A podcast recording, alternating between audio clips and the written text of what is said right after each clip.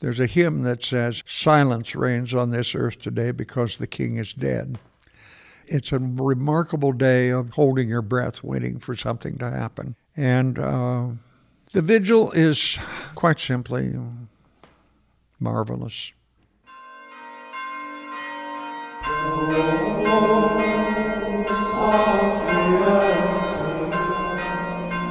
You're listening to Echoes from the Bell Tower, stories of wit and wisdom from Benedictine monks who live, work, and pray in southern Indiana. I'm Brother Colby. And I'm Brother Joel. Today, as we lead up to Easter, we're talking about the most important days of the church year, the Triduum. The whole Easter celebration is so important that the church gives us six whole weeks of Lent to prepare for it. This is Father Thomas. He served as Master of Ceremonies during last year's Holy Week services. During the Triduum, we are commemorating Jesus' last days on earth, leading up to his death and resurrection. The Triduum is Holy Thursday, Good Friday, and Holy Saturday into Easter Sunday. The church gives us seven whole weeks to absorb and celebrate what happened in the seven week long season of Easter. So it takes six weeks to get ready for it, and then seven weeks just to live through the joy that comes from it. It's the most important thing that the church does during the whole year.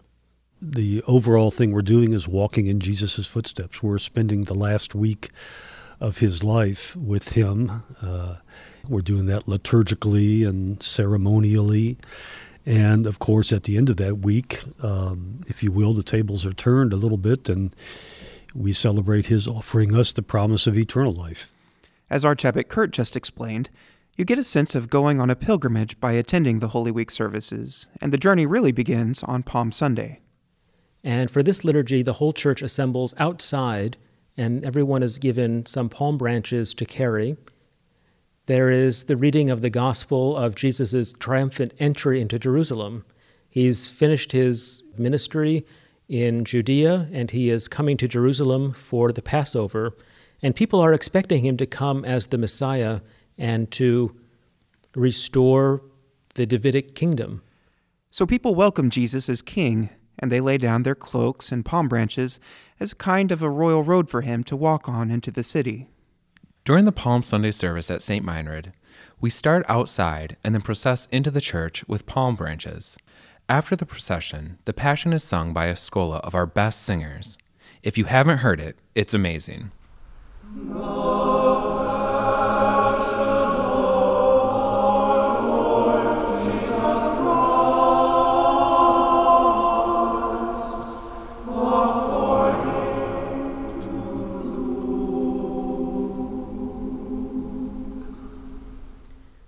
of the things that makes our services at St. Meinrad different from a parish is that everyone in the community is doing lots of liturgy all the time. We're kind of liturgy pros. And so the liturgies that the church gives us for Holy Week, for the sacred Triduum, those three days, are the most elaborate and the most complicated liturgies that there are. And it takes a lot of planning and forethought and choreography. So the monastery, we, we've been preparing for this in a way all year long and year after year uh, Easter and, and the Holy Week is for us the time when you know we're, we're almost determined to use our church in every way that we can and to uh, convey the meaning of those liturgies in as dramatic, that is, uh, acting out way as possible. So when people come here, um, I think um, our liturgical spirit, especially during the Triduum, is a is a bit contagious. In the monastery, we have the luxury of putting the liturgy at the center of our lives. We spend a lot of time preparing for the Triduum. Brother John Mark makes the Paschal candle every year. Our musicians, readers, and singers rehearse for weeks. Praise him with resounding cymbals, with cymbals that crash in praise. Brother Kim decorates the church with Easter flowers. It's a community effort, and we invest a lot of ourselves into making these liturgies beautiful. Praise the Lord. Alleluia, alleluia, alleluia. Good. Good. All right. Uh, we have a lot of guests who join us every year for the Holy Week service. Among those are Julie Wilberding and Mary Lawrence Melvin. They travel from Pennsylvania every other year to spend Holy Week at St. Meinrad. Julie is an oblate and also the niece of Brother Zachary Wilberding. Here's Mary Lawrence. I happen to enjoy like 72 hours of spiritual enrichment that's quiet, it's focused, it's the repetitive chants being around this community with the monks and being able to be fed in that environment is different than being in traditional parish life where some years you can get really enriching liturgies and other years you you don't whereas this is very consistent and feeds well I think for me, because I'm an oblate, there's a sense of coming home to my spiritual community because I, I feel like I have two spiritual communities the community here at St. Meinrad's and then and then my parish community. So there's always a desire to spend probably the highlight of the liturgical year here with quote unquote my brothers and to see my uncle. But I think that uh, I find you know, the liturgical experience and then the liturgy of the hours both together just make it a more enriching experience. The liturgy of the hours are all tailored to the mystery of the day. Here's Father Coleman. Probably the most impressive thing are the lamentations of Jeremiah, which are said each day.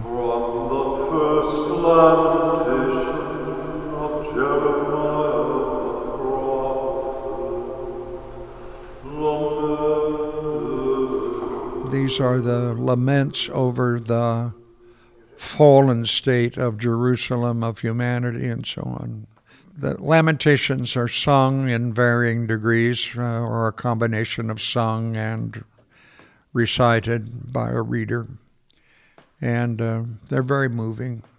There are a lot of elements to the Triduum services that we don't experience any other time of the year. Good liturgy and good church services um, in our Catholic tradition really involve the senses. This is Brother John Mark. He serves the community as choir master. And so it's obvious that it involves our hearing, our listening to the Word of God, and our sight. But there are lots of symbols to see and lots of beautiful things to see the paschal candle, the church, the lighting of the church, um, the music, the sounds, but also the smells, the incense. Uh, at the Easter Vigil, the, the church is filled with uh, the smell of spring. And there's just all of this sensory kind of experience that also taps into kind of the liturgy and makes it what it is. One thing guests will notice during the Triduum is the lack of sounds. On Thursday in the monastery, we begin the grand silence. Here's Father Thomas. The atmosphere in the house during the Triduum is one of a kind of quiet intensity. People are more quiet than usual, maybe walking a little more slowly, a little more thoughtfully, and the mood in the house is more somber and serious. There's not really any recreation or talking about the weather, and I think that people are focused on their own interior prayer during these times. I can't remember who said it, but something about that silence is the best complement to you know the spoken word or whatever and you know there, there's so much happening and being spoken and being sung at these liturgies to then have like quiet time in between them allows it all to resound or to speak to you again Between Holy Thursday after the Gloria until the Gloria at Easter after it's announced that Christ has risen, the bells and the organ are turned off. The bells and organs are celebratory, so the silence emphasizes this moment of waiting to enter into Christ's passion. It's kind of a sorrowful morning, preparing our surroundings and environment. A sound you will hear if you're in the monastery is the clacker. There is a photo of the clacker in the blog post for this episode. it's basically a noise maker i'm sure it's homemade but this this box that has a crank and teeth and these little wood things that when you crank it it goes you know it makes really loud rattling noise and that's the that's the sound that it's time for prayer, that it's time for meal, that it's time for it's it's used as the bells. A lot of people might view the Triduum services as three distinct services, but they're not. They are actually an extended single liturgy that begins with Holy Thursday. Julie Wilberding explains. And if you notice that when you leave Holy Thursday services, there is no final blessing. And when you pick up again on Good Friday, it's like you're entering in the middle of an existing liturgy. You kind of come into it sort of in quiet. And again, when it ends, people depart, the clergy depart, and there's no final blessing. And then you conclude this three day long liturgy at the vigil. So if you just go to Holy Thursday, you've been to a third of this liturgy. And you really have to do all three days to make it complete. Holy Thursday reenacts the Last Supper. This is the day that Lent officially ends and the Triduum begins. And at the beginning of the Holy Thursday liturgy, you ring all of the bells of the church while the people sing Gloria.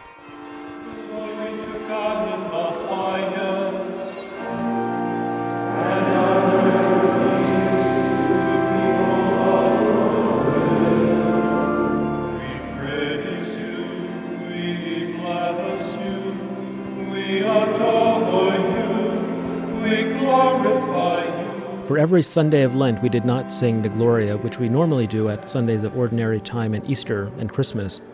But during the Sundays of Lent, we weren't singing Glory to God in the highest. But at Holy Thursday, we do, and we ring all of the bells to celebrate this fact that the Eucharist has been given to us on this night. The Holy Thursday Mass begins at a strange time. We usually celebrate Mass in the morning here at St. Meinrad, but this Mass takes place around the same time Christ would have celebrated the Last Supper with his disciples. At the Last Supper liturgy, at the Holy Thursday liturgy, we remember Christ taking bread and taking wine and saying, Take this, all of you, and eat of it or drink from it, for this is my body, this is my blood, which will be given up for you. And we really are grateful for this gift of the Eucharist. But interestingly, at the Holy Thursday liturgy, the church does something that John's Gospel tells us Jesus did at the Last Supper, and that is he put on an apron and washed his disciples' feet. So you would see the abbot putting on an apron and kneeling down and washing the feet of 12 people who have been selected for this.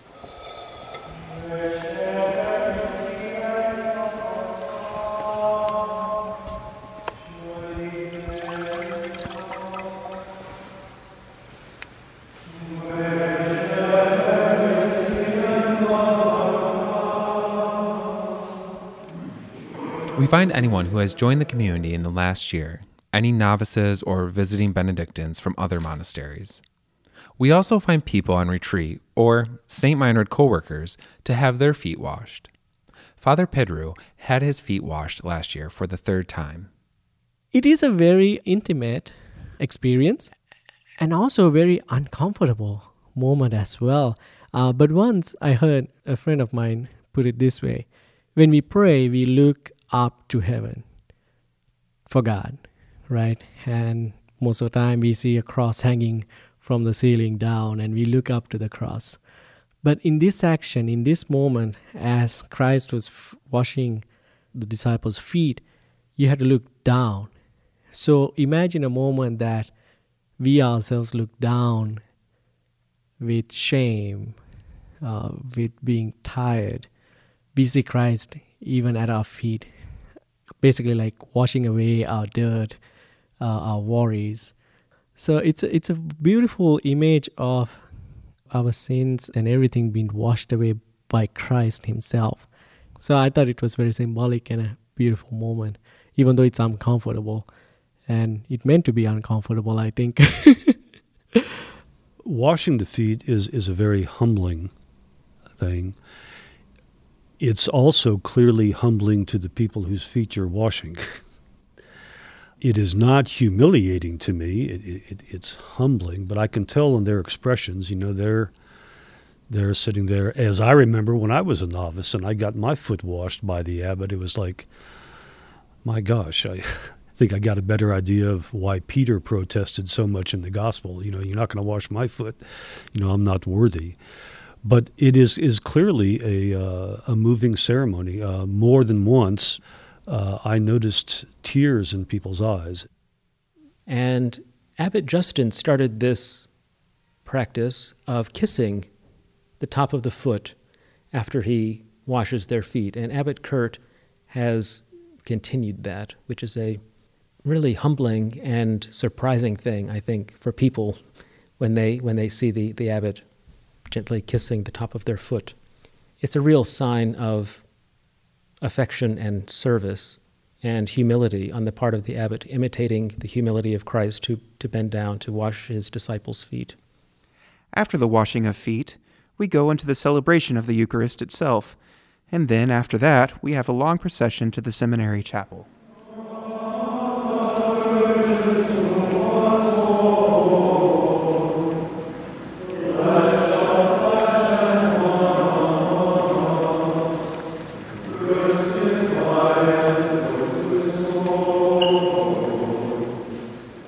Altar of repose set up in the seminary chapel where the Blessed Sacrament is solemnly pr- carried in procession and then incensed, and we sing a hymn, and then people can stay in silence until around midnight uh, in adoration of the Lord.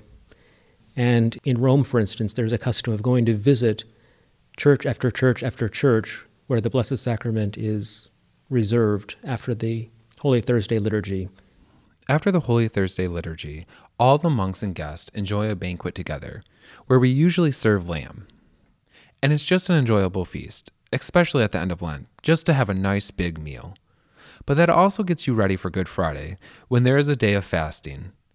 There is an overall celebratory feel to Holy Thursday. Here's Brother John Mark. I'm smiling because I, I'm trying to decide if I really want to describe it this way. But there's a feeling about Holy Thursday that's like a dinner party. It's a good analogy in the sense that it's about the Last Supper, and the disciples gathered together. There's the washing of the feet. There's the the Eucharist. And then at the banquet, the superiors in the monastery, the abbot, the prior, and the subprior, are the ones who wait tables.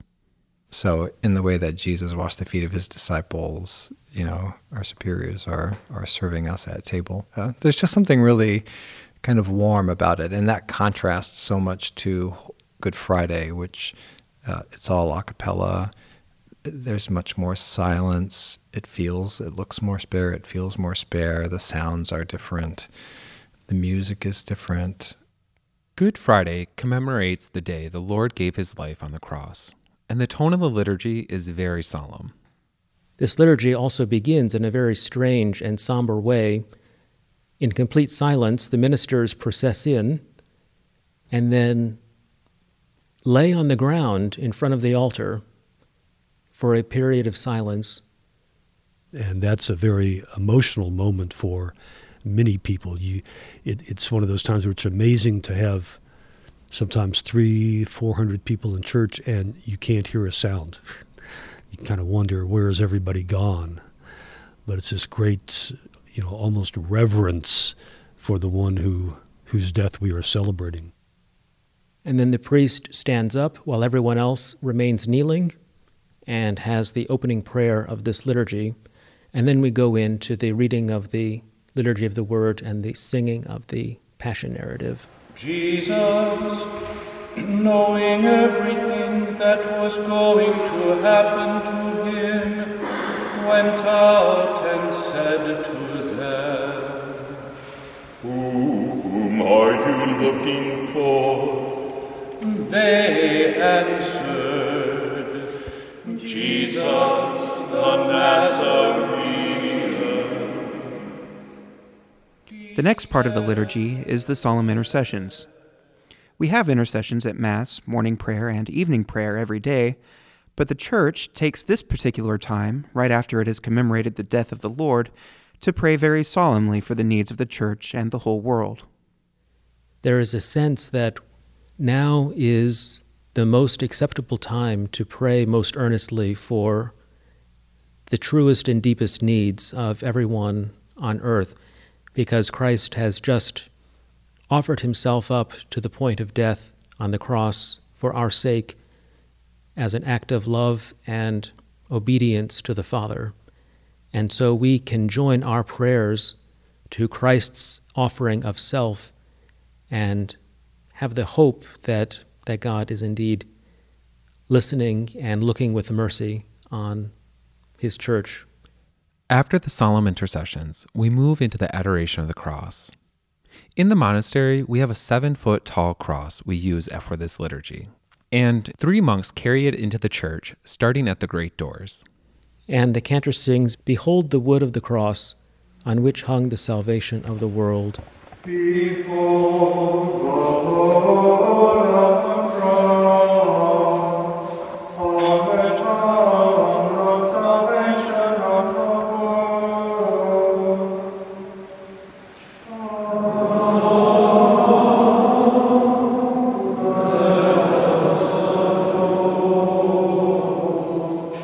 Come, let us adore. And then everyone genuflects and then stands again. And then the cross is carried to the center of the church. And again, we repeat that. And then the cross is carried up to the part of the church between the choir and the guest section. My people,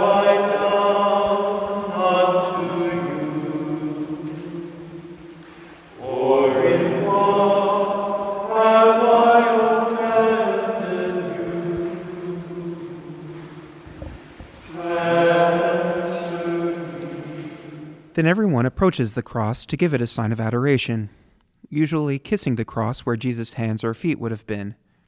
And people take off their shoes as a sign of devotion and respect for the cross.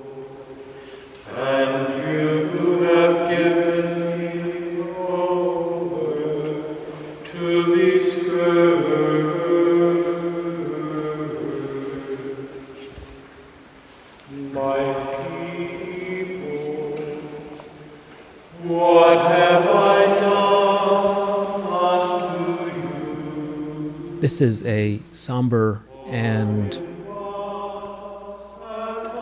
really moving experience to go up and to kiss the cross in some way because you are embracing, in a way, something that ordinarily should be terrifying, but that Christ, by his act of love, has made a sign of our salvation and a sign of hope that it, death is not the end. And I think every year that people go through the holy liturgies of Holy Thursday, Good Friday, Holy Saturday, every year they they unveil a different meaning to them. And so maybe as children they can remember kissing the cross and it it meant one thing and then as people get older and they come to kiss the cross on Good Friday again, it starts to mean something else. And it's never quite certain what God is going to be doing to you or saying to you during these liturgies. After the adoration of the cross, the liturgy returns to the reception of Holy Communion. The deacon brings in the reserved Blessed Sacrament from the seminary chapel, and the abbot and deacon distribute communion. After that, there is a closing prayer, and everyone departs in silence. The next day, Holy Saturday, is a day of deep rest. The Easter Vigil begins after sunset on Holy Saturday, and it lasts about three hours. The Easter Vigil is the largest and most important liturgy of the church's year, and it is usually the longest one. It has the most readings and the most activity and the most dramatic elements of all the liturgies.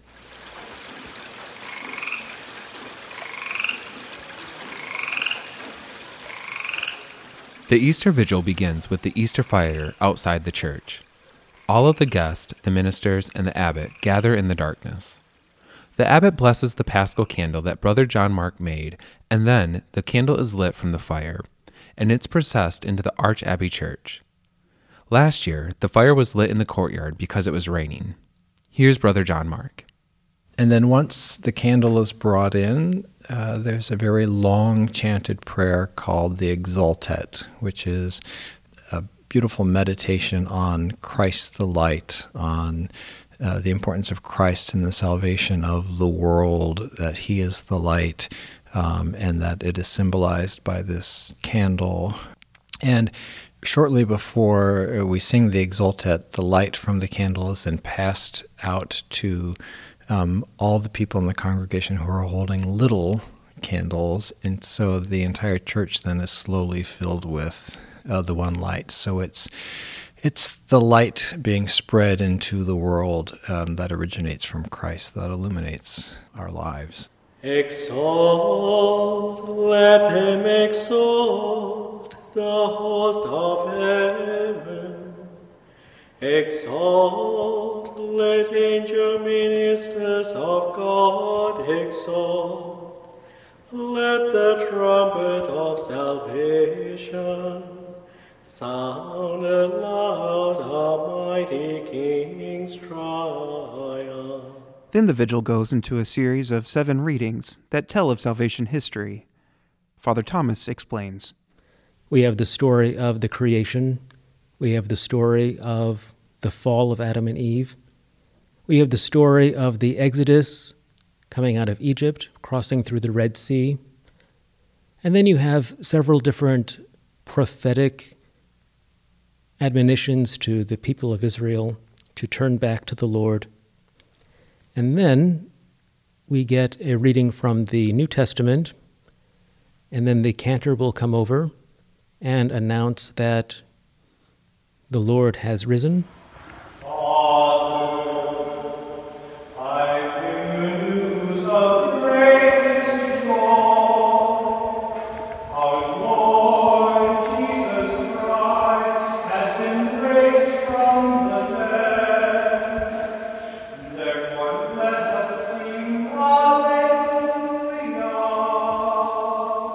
Finally, after six whole weeks of not being able to say Alleluia, the abbot intones in a solemn and really extremely joyful but solemn tone the Easter Alleluia for the first time, which we will just sing again and again and again, too many times for the next seven weeks of Easter.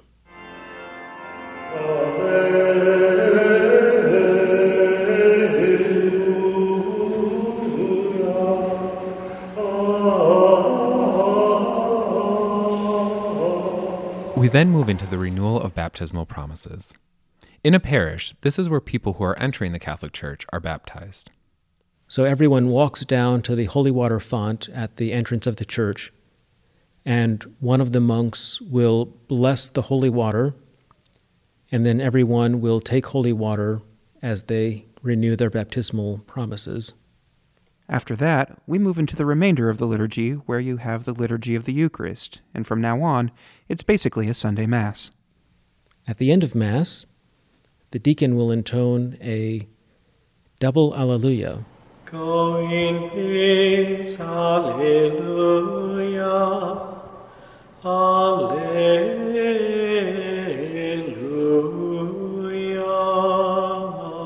So after 40 days of not singing Alleluia, we sing it as many times as we can. The Easter Vigil is intense and beautiful and indescribably spiritual. But there's something about that, there's this play of darkness and light, uh, these very basic kind of forces in our lives, of the triumph of goodness.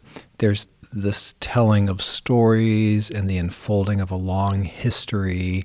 And so the entire thing feels like the, the vigil itself feels like a pilgrimage that one is taking through these readings, through this history, through this revelation that is uh, our salvation.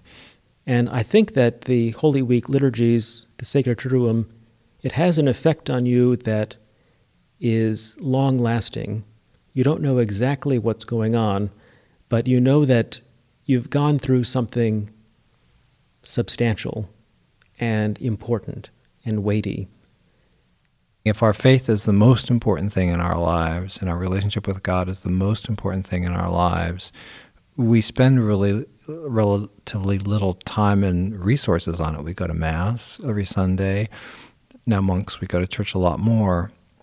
But when it comes to the Easter Vigil, we're pouring a lot of ourselves and our time and our energies and our practices into the preparation and carrying out of these liturgies. And it's probably the one time when we get anywhere close to investing as much of ourselves as we should, given that this is the most important dimension of our of our existence, of who we are.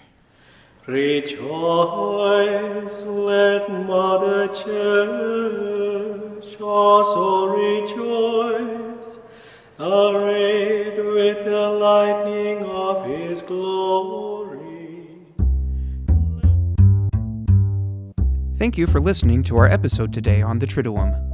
You're welcome to join us for these liturgies.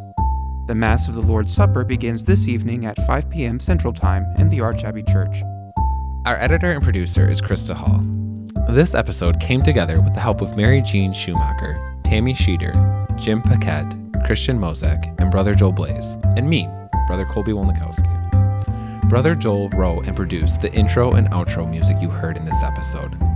The other music was recorded during last year's Triduum liturgies.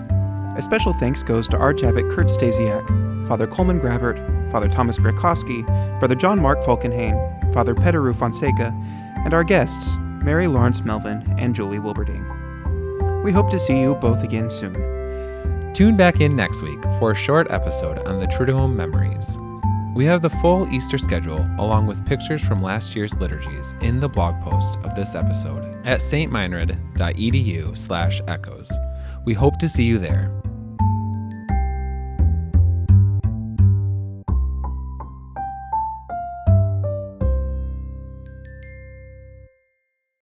When you crank it, it goes